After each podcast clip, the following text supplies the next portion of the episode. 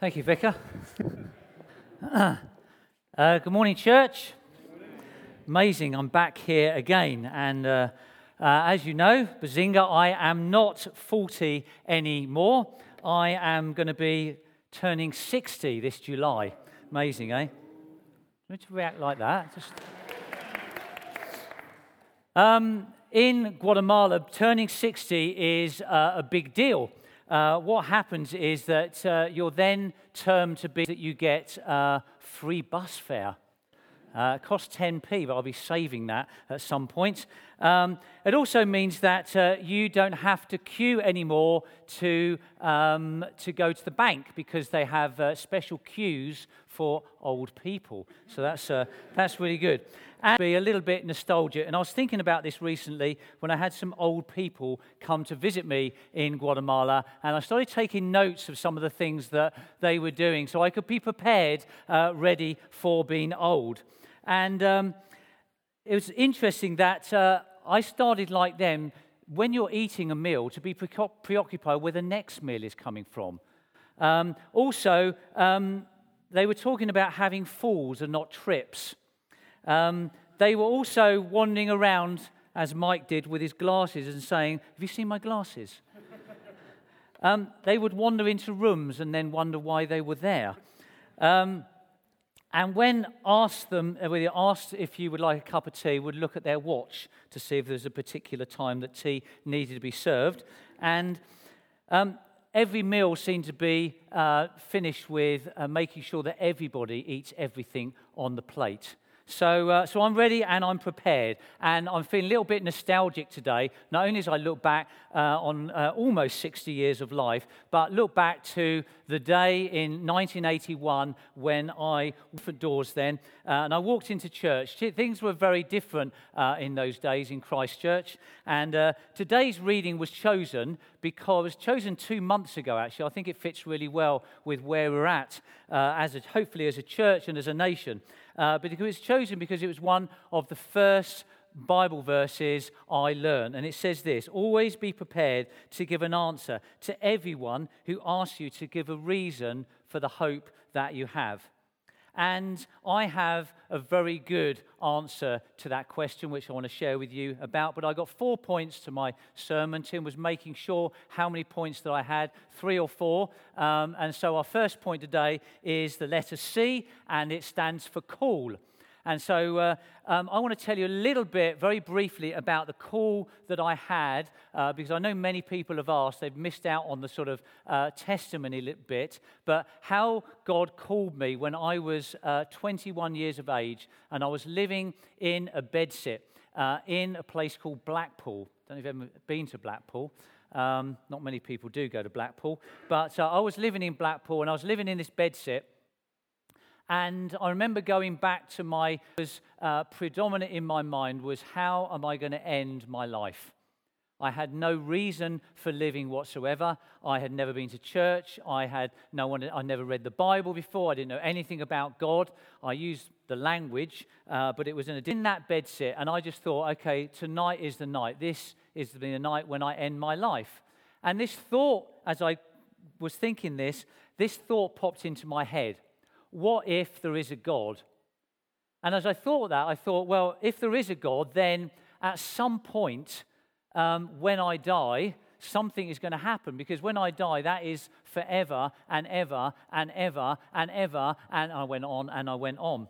And so um, it was that thought that then led me to just being silent. And in that silence, what an amazing thing happened. I heard in this room an audible voice speak to me. There was no one else in this bed sit. It was a tiny little bed sit, not much bigger than a double bed, but there I was, and I heard this audible voice, and it said, Go to Tunbridge Wells and seek me there. So that's what I did. I went in and I gave my notice in, and my boss said, You've got to give a month's notice. I said, Well, I've got to go to Tunbridge Wells today. And he went, Why? I said, God's told me. And we're like, What, you? Like, the guy that wastes all his wages every week going down the pub and getting drunk, you are the guy that, that God's spoken to. It's like, go, you know, get out of here. So, uh, so I turn up, and here I am by the train station. and I'm 21 and I know nobody in Tunbridge Wells.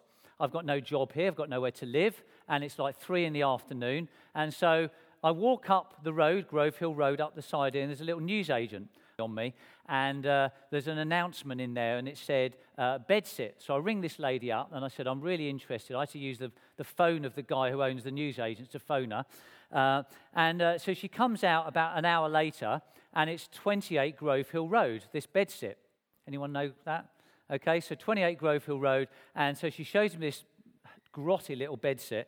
Um, it's probably not like that now, but uh, um, and it was there that I started uh, to think, okay, what the heck am I doing here? Because she said, okay, we need a deposit, we need a reference, we need this, we need that. I said, I haven't got any of those. I said, but God's told me to come here. I didn't know she was a Christian. She went, oh, okay. Um, so she said, well, have you got a job? And I said, no. And she said, well, look, I'll give you till five o'clock to get a job. so I thought, okay, it's now half three, quarter to four, something. So uh, I rushed upstairs, rushed up to the town, and on the left-hand side was the old job centre. So I walk into the job centre, and uh, the guy obviously could see me coming in more ways than one. And uh, he said, uh, "What are you doing here, pal?" And I said, "Well, I'm, look, I want a job." And he said, "Where are you from?" so um, he said, "You know what qualifications you got?" I couldn't even spell qualifications at that point. So uh, I just walked out. There's no way I was going to find a job at the job centre. So I walked up a little bit, and on the right, on the corner, where I think the Metro Bank is now, there used to be uh, a department store. Does anyone remember that? Okay, it was a, thank you. There's a department store there, so it's all real. And I walked in there, and I was in this, walked into the silverware department, and the guy comes up to me and he said, um, he said, uh, "Can I ask you?" He said, "You looking for a job?" And I went, "I am actually." And he looked at this silverware and he said, "Do you think you could sell this?" And I'm thinking, for my background, I can sell anything. so, so he said, do you think you could, when do you think you could start? I said, I could start tomorrow if you want. He said, fantastic. Turn up here. Fantastic. Turn up here uh, with, a, with a suit. I said, don't have a suit. He said, you don't have a suit. I said, don't have a suit. He said, uh, come with me. So he took me upstairs to the men's department, gave me a suit. I mean, this doesn't happen, does it?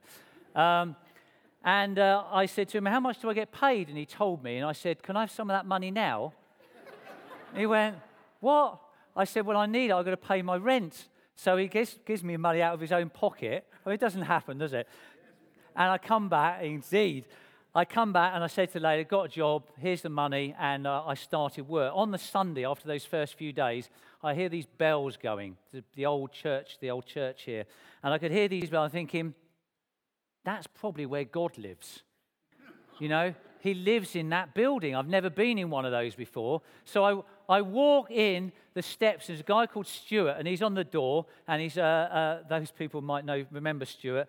Um, so Stuart's on the door, and he's got this massive pile of books. He goes, Hello, brother. And I'm going, What is wrong with you? And he gives me these pile of books. And uh, he come, and I said, he said, go on in. So I come in and foolishly come and sit at the front.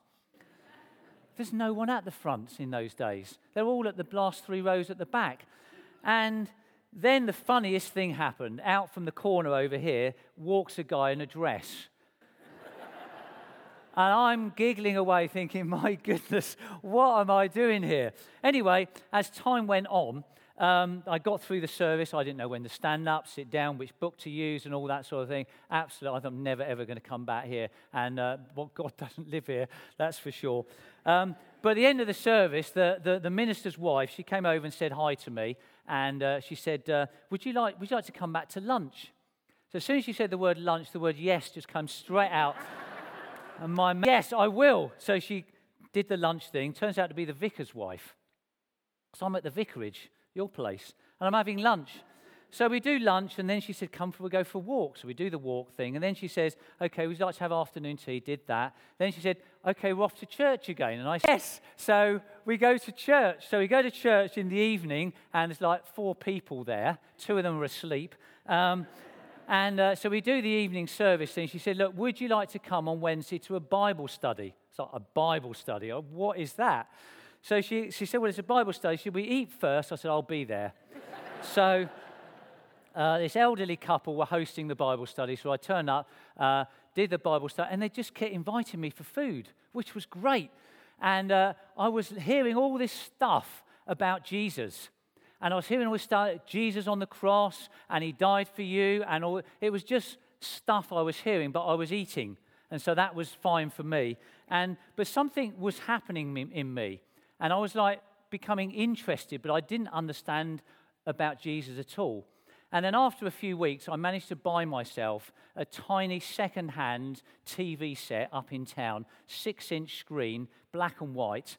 I took it back to my bedsit here in Grove Hill Road, turned it on, and tried to get the old things going, you know. And uh, I got a station that actually worked, that I could see almost clearly.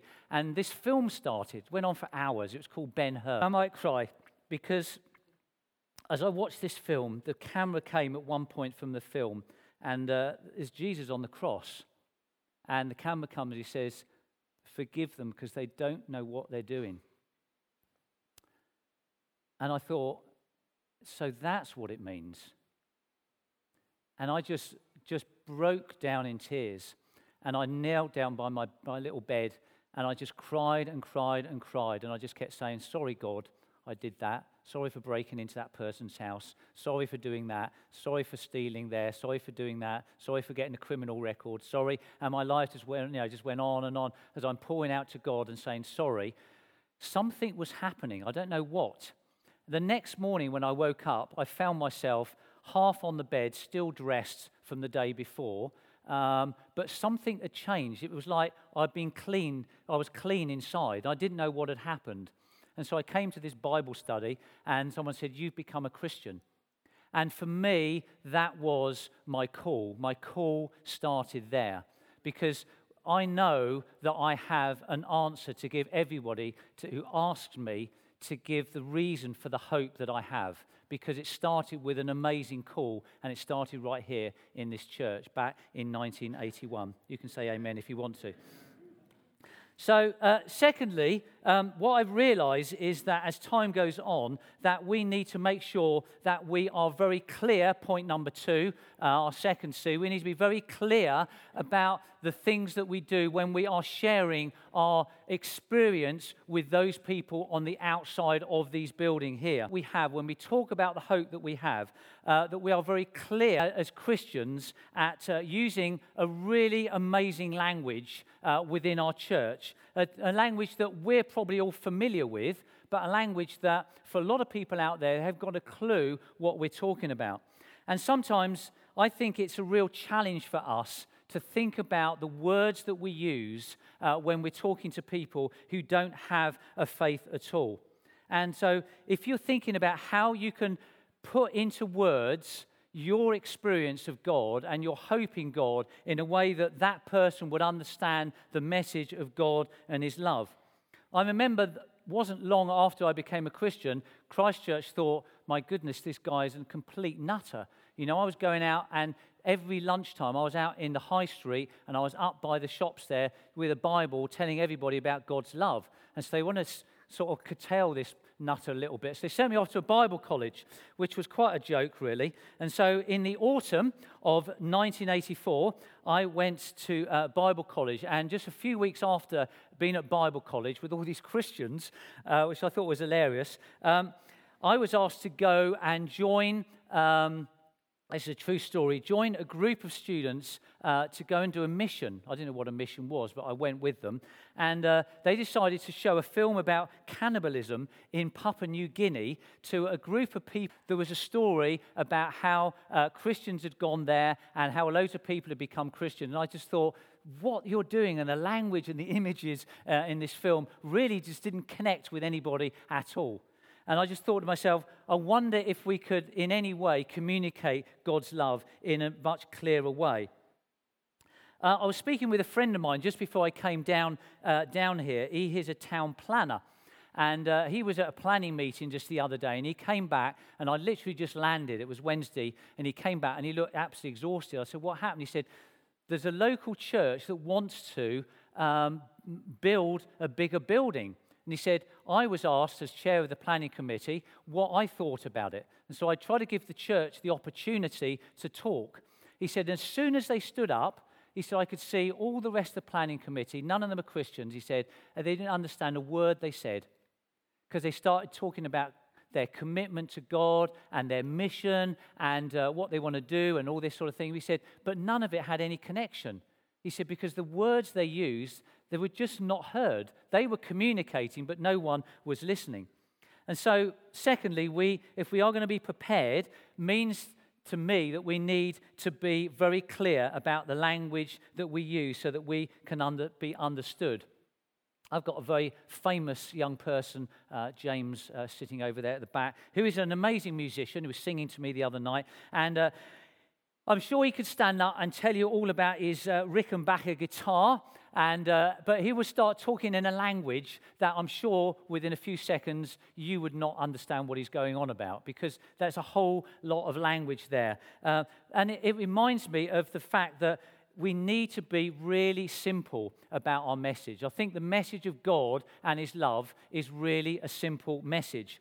And if you had the chance to go on, if I gave you the chance to go on the Oprah Winfrey show and you were given one minute to explain in a very clear way, in one minute, without using any religious words about God and His love, I wonder if you could do it. And using language that would not alienate people, but help people to engage in God. Something I learned very early on uh, in my Christian, my, my, my Christian life, but also when I first went to Guatemala. And it was a boy called Michael who started teaching me all sorts of amazing things, a lot of swear. Uh, but one day we were watching this guy preaching. And I said to him, Michael, what are they doing? He went, Well, they're preaching. And I said, What do you mean they're preaching? He said, Well, they're preaching the word of God. And I said, Okay, what, what do you mean by that? And he said, You know, Jesus went, died on the cross and he died for our sins. And he gives me the whole gospel. And to call. Do, do you understand that? Yes, you do understand that. That's great. You see, out people out there wouldn't understand that. And so he did the old guy. I said to Michael, "What is he doing now?" And he just like went, "You know nothing, do you?" I said, "No, I don't. That's why you're my teacher." And he said, "Oh, they're asking people to become Christians." And I said, "Oh, that's amazing." I said, "Have you ever done that, Michael?" And he said, "Yeah, I do it every day." Oh, what do you mean if you do it every day? And he said, "Well, if you if you go forward and you say the prayer, you get a hug." And he said, "All I want is a hug." And I just thought, what is it they're trying to communicate? You know, what is it that people are listening to? Michael, all he wanted was a hug. And so he just keeps saying the prayer over and over again.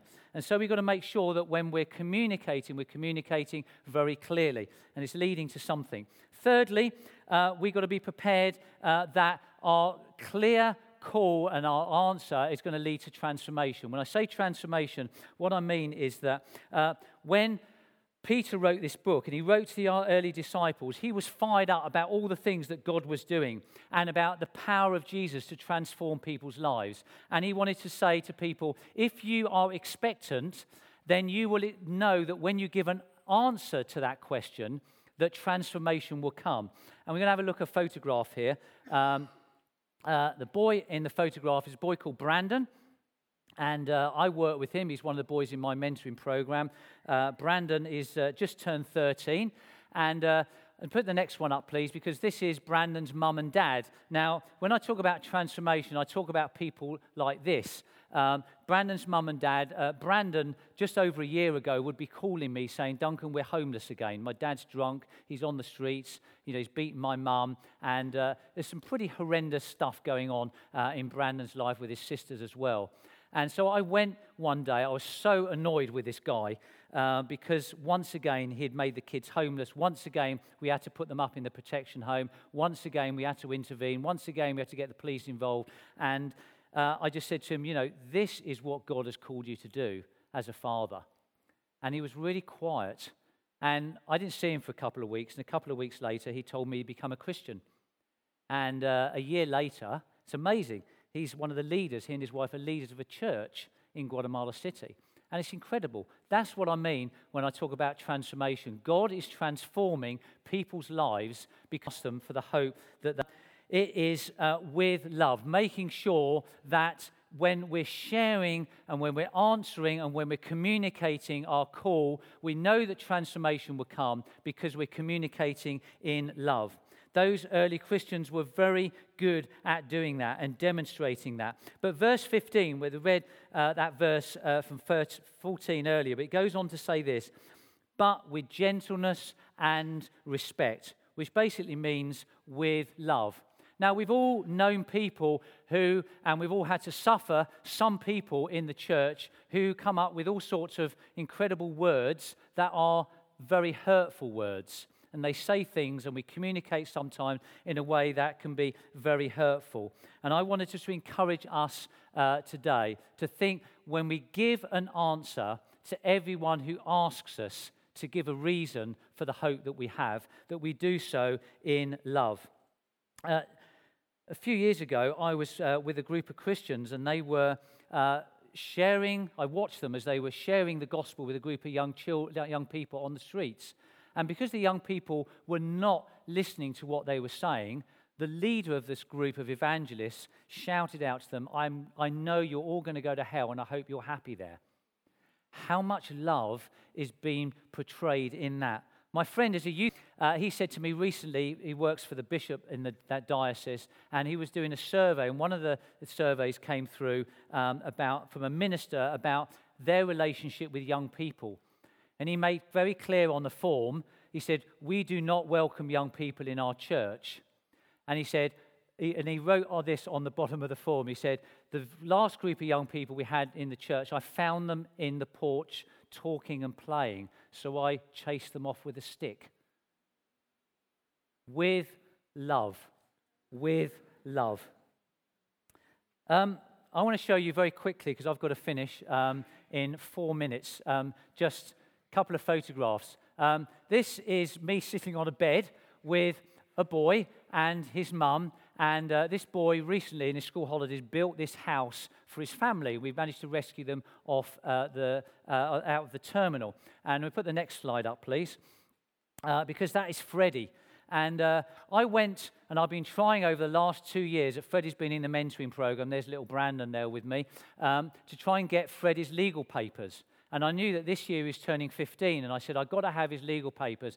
And he was really embarrassed. He came in, at that last slide, it was him with his head down like this, and his mum had the legal papers, and he started to cry because he said, his mum said, Here's his legal papers, and on it I could see a photograph of his ID card. You can't get an ID card until you're 18. I said, You're 18? And he went, Yes. I said, Well, I thought you were 15 this year. He does look a lot younger. He's very underdeveloped because of all sorts of stuff that happened to him as a younger child, uh, the mum said. And I said, Why did you lie to me? Because and he said, Because I know that the mentoring program stops at 18. He said, I didn't want to lose you. So we kicked him out. So. um, no, he's still part of it, don't worry. Um, so people know, let's put the next slide up. People know that where to go to um, where there is love. Where you're ministering in love, people know that very clearly. These kids come to us. Um, those who read my recent blog, I changed his name. Um, I called him Kevin. It's not his real name, but this is uh, the boy I call Kevin. Um, and uh, Sarah was actually visiting uh, Guatemala at the time, so she was in the house. And uh, the doorbell goes, and this little boy, nine years of age, Kevin, turns up. And he shouldn't be there, he should be in school. And so I wonder why he's there, and he's got a backpack on. So I said, Oh, come on in. So he comes in, give him a drink. So I said, Do you want to tell me what's in your rucksack? And he said, Yeah, all my clothes. So then that's what I realized that he's run away from home. And uh, in his head, I know what he was thinking. There's horrendous abuse going on at home. He'd walked seven hours to get to the house, not had a drink there, to knock on the door. Fortunately, I was there. Um, and he said, But I just want to come and live with you. Because at that place, we can't. But he, you know, he'd found love. He's now in a, an amazing children's home. And I went to see him uh, just uh, earlier last week before I got on a plane to go over here. Uh, this is where I know that I'm loved.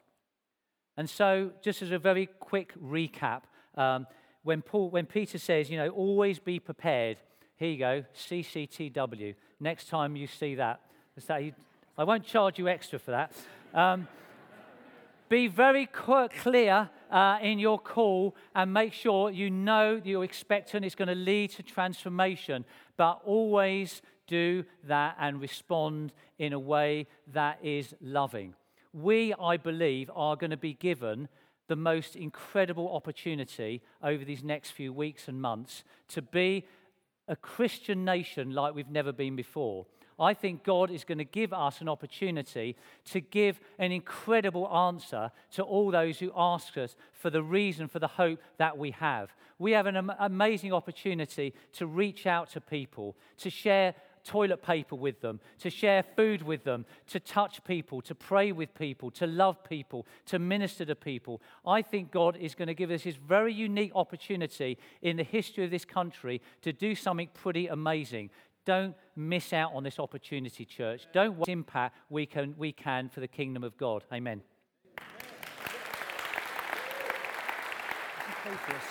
Yep.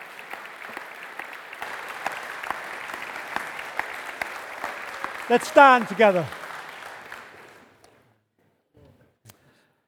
in this place, but we don't want to be here. We want to be out there. Yeah. And we want to be uh, able to live lives that people are going to ask us the question about the, the hope that we have, the reason we have so much hope in you, because we know that you are the King of Kings. We know you are in control. We know, Lord, that nothing is going to happen to this nation that is not going to go past you and past your will. And so I pray that you would help us, that you would fill us now. Just put your hands up in the air. if You want to be filled with the Holy Spirit. That God, you would fill us now with the power of your Holy Spirit so we can go out from this place to make a difference and always be prepared to give an answer to everybody and do that with clarity, Lord, to be able to speak and to do that in love. We ask that you would fill us with power now so we make a difference in this nation. In Jesus' name, Amen. amen. Amen.